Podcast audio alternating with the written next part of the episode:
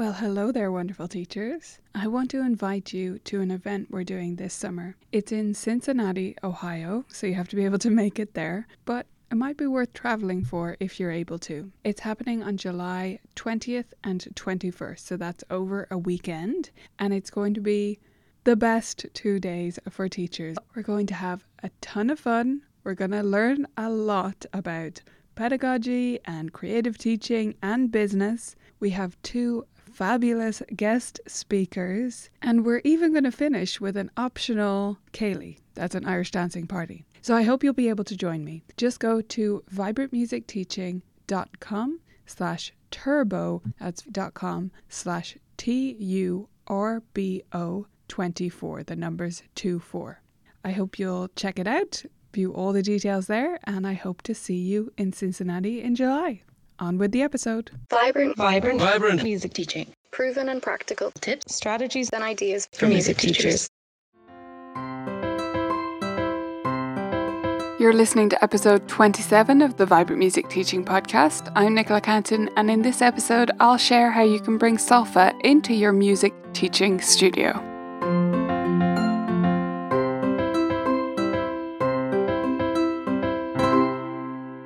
Hey there, lovely teachers. This week we're diving further into Solfa. So, if you didn't check out last week's episode and you're not familiar with Solfa and Kodály and all that nonsense, then you're going to want to go back and listen to that so you can catch up on what this Solfa thing is all about and how and why I believe it should be used in pretty much all music studios. Now, if you're already familiar with Solfa, obviously you don't need that catch up. But if you do need it, it'll be at vibrantmusicteaching.com slash 26. That's the numbers 2, 6. Or if you're listening to this shortly after it went out, then uh, it'll be easy to find if you just go to Vibrant Music Teaching and click on the podcast in the top menu. Just to quickly recap on where I stand with this whole Kodály Solfa thing, I use Solfa in my studio to teach several things sight singing, understanding of key signatures, harmonizing, and how everything fits together. I find it an extremely useful tool in my studio. And I use movable do solfa with a lab based minor. Again, if you don't understand what I'm talking about there, I did explain that last week, so go back and listen to that one if you're already a bit confused. If you're not, let's go and get going on how you can bring it into your music studio. Because even teachers with a lot of Kodály training, even former classroom teachers perhaps who have been trained in the Kodály methodology and have been using Solfa for years, don't necessarily think to use it in their private music teaching studios when they're teaching instrumental lessons. I think it can be a really useful tool, tool even one on one or with um, small groups or buddy students like I often have. So, I'm going to share with you five different ways you can use Solfa in your studio. If you want fully laid out plans that will completely get you to grips with Solfa and give you a structure to follow to catch your students up with using Solfa and also make you feel more comfortable with getting going with it, then you can find that in the Vibrant Music Teaching site. So, if you're a member, you just go to the video library in the menu. If you're not a member yet, you can sign up at vmt.ninja and then you'll get instant access to this course, Solfa Skyrocket, as well as tons of others. But let's crack on with the five exercises today for using Solfa in your private music teaching studio. The first one is to simply get your students to sing along with all of their scales, arpeggios, and other exercises like that. This very simple act of singing in Solfa with scales or with anything else you're doing means that those exercises do double duty. It's not going to take anything away from the fact that your students are training their fingers or their muscle memory with those scales or learning about the patterns they make or reading them or whatever they're doing. It's just going to add an extra layer of learning if they sing along with them. So I say do it. As soon as your students are able, get them to sing along in Solfa, and you do it too. That's a good note to make actually about all of these types of exercises. You need to sing too. If your students are getting nervous about singing, if they're reticent to sing, normally if you just do it and make almost no comment about the fact that they're almost silent, then gradually they will increase in confidence. But if you don't sing, if you seem embarrassed to do it, it's going to be really tough to convince them. So if you're in a, a stage where you're not a super confident singer, um, I've been there. I still am there a lot of the time. But if you just fake it till you make it, I promise you'll get there. So you just sing, you do your best, and you will be in tune even if your tone isn't amazing, even if you don't have the best technique. This is all about just giving it a go. So sing along with your students' scales and arpeggios and have them do it too. This will get them to practice solfa not just going forward, which a lot of students can actually do, partially thanks to the sound of music, but also going backwards. So you'll find a lot of your students in the beginning will drop out once you get to the descending scale. Um, just keep going. Like I say, you keep singing and they'll get it in the end if you just keep doing it with all the scales. That's a lot of time to practice it, you know? If you're doing a few scales in each lesson, they'll get a lot of practice with singing the solfa scale and also the arpeggios. So that's the first exercise, just simply sing along with scales and other exercises. Number two is to harmonise simple tunes. This could be folk songs that they've learnt by ear, such as Hot Cross Buns or any other folk songs like that. Or it could be tunes in their book that don't have a harmony with them. A lot of beginner piano methods, for example, will start off with tunes which are just in one hand or um, are between the hands, maybe, but they don't have any harmony. Those are great places, they they have great scope for adding your own harmony. And solfa can really help you to do that because saying, okay, which note goes with this one or which chord goes with this one, depending on your student's age and level, it's a little bit too much choice and it's hard to grasp onto. But just saying which goes with this, is it do or so? Or if you need fa, is it do, so, or fa? You'll very rarely, with simple folk songs need anything else. So just those couple of options or a few options that you know will work in order to harmonize that tune. And then you just get to try out each one. Is it this one? Is it that one? I like to start with just one note, like I say, do, so, maybe fa, and ignore the chord, right? So you're just dealing with the one, five, or maybe four note in the bass going together with the melody. And that's enough to bridge a real understanding of what harmony is versus melody, and fill out those beginning pieces, especially in piano method books, where they don't sound particularly impressive, but they sound a lot better with that little bit of left hand or little bit of harmony added in. I like to do this in my buddy lessons, so my students come, um, most of my students take what I call buddy lessons, which is where their lesson overlaps in the middle. So they have half an hour together with a piano buddy. And I do this exercise a lot with them, where one is playing just the harmony and one just the melody, and they swap around. So we're creating a duet out of it. And they're the ones calling the shots on which one sounds better. Of course, I overrule occasionally if they've gotten it wrong or they can't decide between themselves. But it means we create this simple structure where they can easily remember their duet part and play together and really be listening to each other. And they'll sing along as well. They'll be singing, you know, do, so, so, do, or whatever the pattern is to help themselves remember. So again, they're getting that practice and reinforcement with the solfa as we go through. So that's exercise number two. So far, we've sung along with scales and we've done some harmonizing with simple tunes.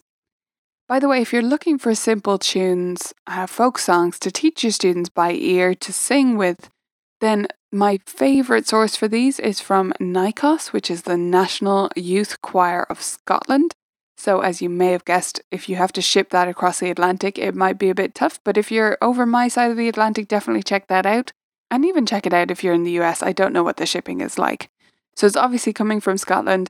These are collections, they're called folk songs for sorry, excuse me, singing games and rhymes for, and then there'll be different types. So for the early years, for ages 9 to 99, uh, different ones like that. Order any of those books. Honestly, they're all great. And even if you can't afford to get the different ages, it won't matter that much. They're a great source of singing games and stuff. It's super for using in group workshops if you do those. And I'll pop a link to NYCOS in the show notes, just if you're looking for folk songs. Now, on to exercise number three that we can use to bring Solfa into our studio is to do singing first sight reading. So, anytime your student has a new piece or a piece of sight reading, you can decide which of those is better to go within your studio or with your particular student. You get them to sing it first in Solfa. Work out what it would be in Solfa, sing it as a rough idea of how it would sound. It doesn't have to be accurate. And then they play it, and then maybe sing it again or sing along playing it a second time. They will learn so much from doing this about reading, about notes, about singing, and about ear training. It's such a fantastic exercise to do. I know several teachers who do this with all their sight reading cards. So they're using the sight re- uh, piano safari method. They come with these sight reading cards with these simple melodies on them. And a lot of teachers will do those as singing first, and I'll do them as singing in solfa first as my students get used to solfa and can, can manage that. And it, really is just such a rich activity that can take literally one minute out of your lesson. So that's number three. On to number four singing warm ups with posters. Now, again, I'll leave a link to this in the show notes because I have posters that you can download to use with this. So, this is, um, I have these hand signed posters of Solfa that I have stuck on the back of the door in my studio. And I use them in so many ways to do with Solfa. But one of the biggest things I do is simply pointing to them as a way to direct students of what to sing. So I'll just point to them with a, in fact, it's a drumstick. You could have an actual pointer if you have one. A drumstick just seems to be handiest in my studio. And I point to each one and we sing them. And then I might get a student uh, to point to them. As I say, I have a lot of time with students, like two or three students together, where the lessons are overlapping. So I'll get one student to be the pointer, and the others are following what they are pointing to and singing along. And we all sing. Even the conductor has to has to sing as well. And I specify to them which notes they can use and whether we can do steps or skips. So they're learning about those patterns, understanding their own learning process as well, because they'll ask me, well, why can't we do that? Uh, for example, I banned the skip from so to re for quite a while. And you know, it's pretty simple to just explain, take it to the piano and sing along with the piano and go, isn't that pretty hard to find? Yeah, okay, so we we'll delay that till later. Let's do the ones that are easy in the beginning. And that's kind of part of the Kodály method philosophy as well, is that kids should be doing things that are easy, that are accessible to them, right? So I'll have them sing along with me pointing to the posters. Again, that can be one minute of singing. Doesn't have to be this huge commitment. You don't have to revolutionize your entire studio and switch to some Kodály structure or, or method for everything you do. You can just take little excerpts, little pieces of that method or of Solfa and apply them to your teaching and see what the results are. Do some experiments, you know? Okay, our last exercise I want to share with you today, the fifth one, is aural ID.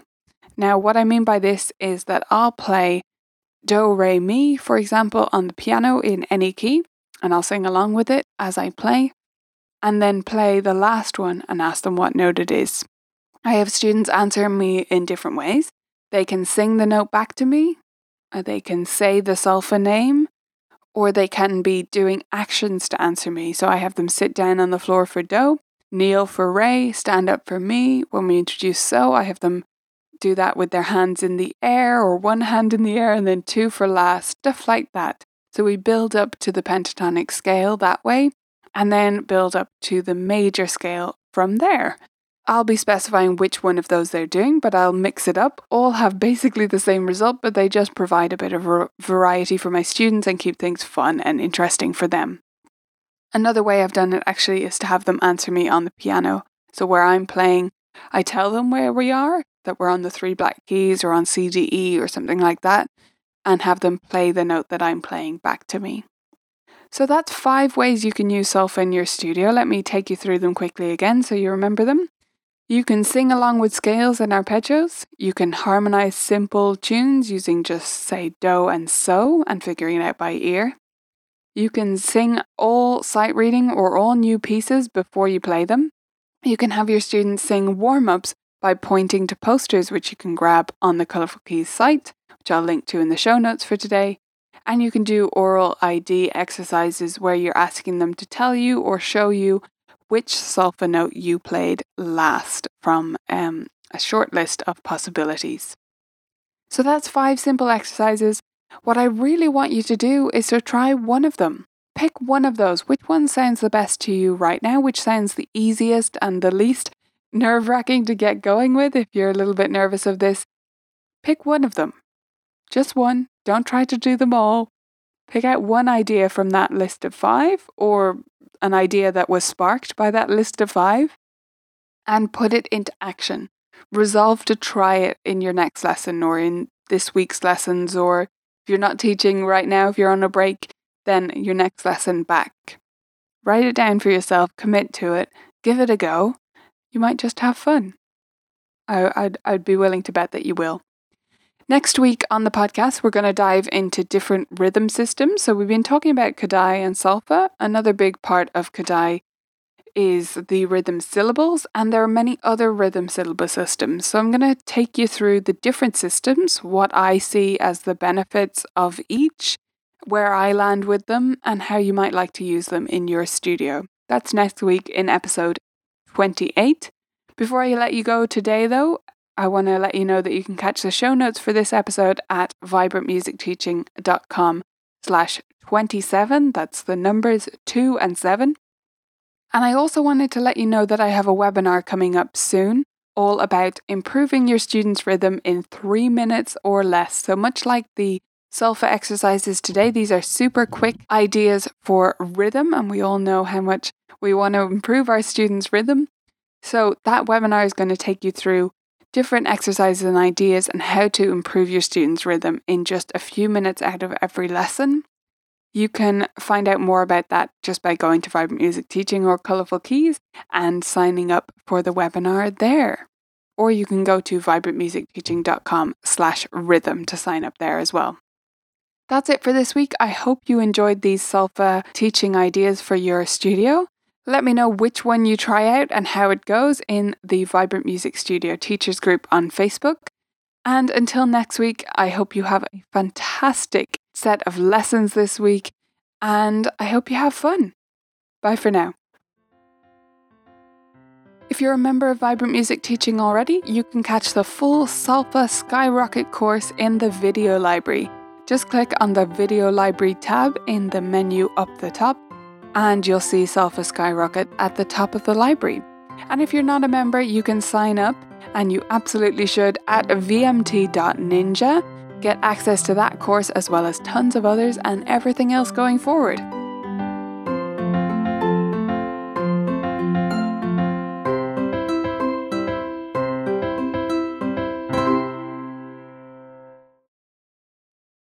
Thanks for listening to this episode of the Vibrant Music Teaching Podcast. I hope you loved it, and I wanted to pop on here one more time to remind you about our event.